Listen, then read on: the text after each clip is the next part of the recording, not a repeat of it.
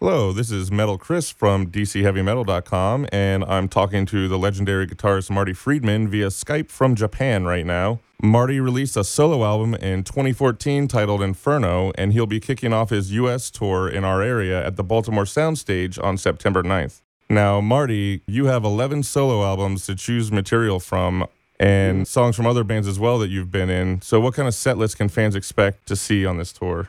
It's going to have a little bit of everything in there. Obviously, that's a lot of stuff to choose from. There's only about two hours to play. I think we're shooting for like a two hour show, give or take a few minutes either way. But there's going to be a lot of surprises, a lot of things that people don't expect. The stuff that's worked best live in the past and the stuff that I've been wanting to play from my new album Inferno is going to get the most airtime during the concerts. So, could fans expect anything from your older bands like Cacophony or Megadeth or Metal Clone X or anything like that? um, Metal Clone X, maybe. Yeah, I wouldn't expect anything from the other bands really. I've got 12 albums of solo stuff to choose from. Yeah, I really wouldn't expect stuff from other bands. Could happen, but I wouldn't go counting on it. So, are you going to have a vocalist for these shows on this tour? No, but there might be vocals anyway. so maybe a couple guests might come out or something. That could happen. There could be guests. There could be a surprise vocal by myself or someone else from the band. It's going to be a lot of different things that you wouldn't really expect, but the main focus is probably going to be on overall adrenaline and overall, wow, I can't believe it was this intense. You know, I'm kind of surprised. That's the kind of reaction that I think we're going to get in May of 2014, you released Inferno, and that is your first solo album to be released in the US in, I think, a decade or so here. Is there a reason you didn't release anything to us in the US here for so long? Yeah, I've been really pretty much tied up in Japan with my activities over here, and I've released several albums here in Japan, and it was just, uh, you know, too much. Uh, I just, I didn't have the. Uh, time or ability to cultivate the world outside of Japan so much. And to do stuff like that right, you really have to spend a lot of time touring and doing press and stuff like that. And there just wasn't enough hours in the day because I was so incredibly busy in Japan with everything here that I couldn't give the albums the, you know, cultivation they deserved outside of Japan. And then Prosthetic Records came up with the idea of reissuing all of my Japan only albums in America and topping it off with a new worldwide release called Inferno. I thought that was a fantastic idea and it allowed me to reissue my old stuff. Not really old, but my stuff that was only in Japan. And also let people see what I'm doing exactly right now all around the world. So I really have to thank Prosthetic for that. So is this going to lead to more releases here in the West and more touring?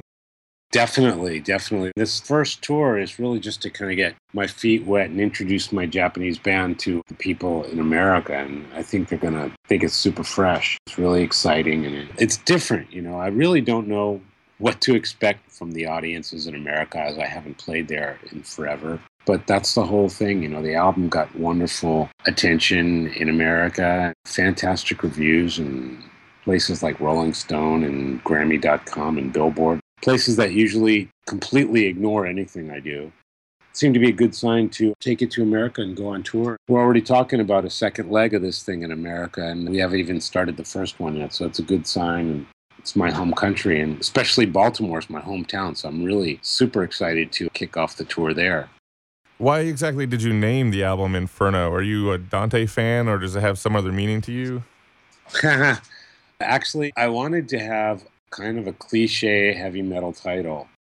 I had the concept for the cover way before I really had finished all the music. I wanted people to know that it was a heavy record, and I wanted a really super cliche heavy metal word.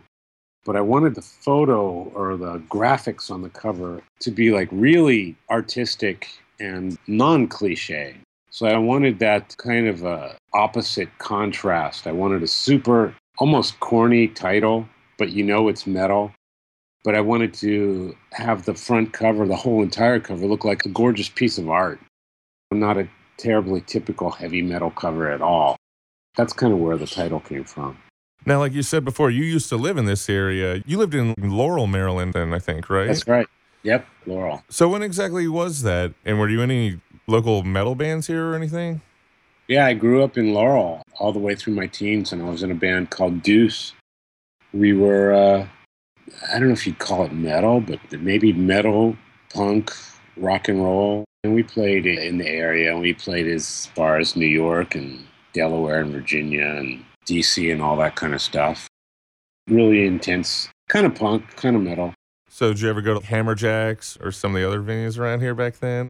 Where did we play? We played at Louis Rock City. Is that even still there? No, most of the older venues are gone. 930 Club is still around. Yeah, Black, we didn't play there. Black Cat, but a lot of the older ones they've gone under or moved or whatever. There's new ones that have Yeah. taken a lot of their places too. Yeah, I, w- I really wouldn't. It's been a while, man. It's been a while, but it was absolutely great times, and a lot of the guys from the band are hopefully gonna be at this Baltimore show, and we're gonna have a good time. So why did you end up leaving the area? Um, my dad got transferred. His job got him transferred to Hawaii, and which I loved going to Hawaii, but it sucked leaving my band, and it sucks for music in Hawaii. So it was a double-edged sword type of thing. At some point though, you ended up out in the San Francisco Bay Area or something, right? Right. That's right. Is that when you started Cacophony? Yeah, that's where we put that together. Cool, cool. Now, how did you end up going from Cacophony to Megadeth? They were a fairly obscure band to a much bigger name band. Yeah, you know what? We're gonna we're gonna have to like end this interview really quickly because the next one is up. So if you have like one last final question you want to ask, I could get to that. But uh, the next one is is already on the line here, so I'm already holding them on.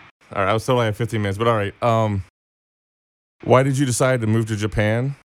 The Japan thing it happened completely because I just got way into Japanese domestic music, or J-pop, so to speak, which sounds like pop, but it really includes rock and metal and dance music and electro music and everything. I just started listening to it 100% of the time, and I'm like, you know, this is where I want to make music. So it was really that simple.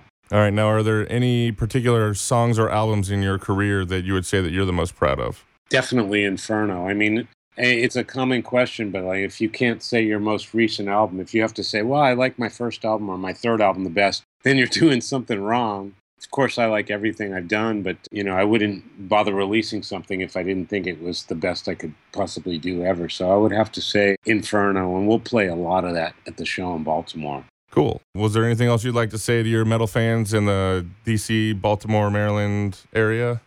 I can't wait to see what uh, DC Baltimore area is like now. I haven't been there in a long time, and that's where I grew up, so I can't wait to get back. We got a lot of metalheads, and I know a lot of people are excited for this show.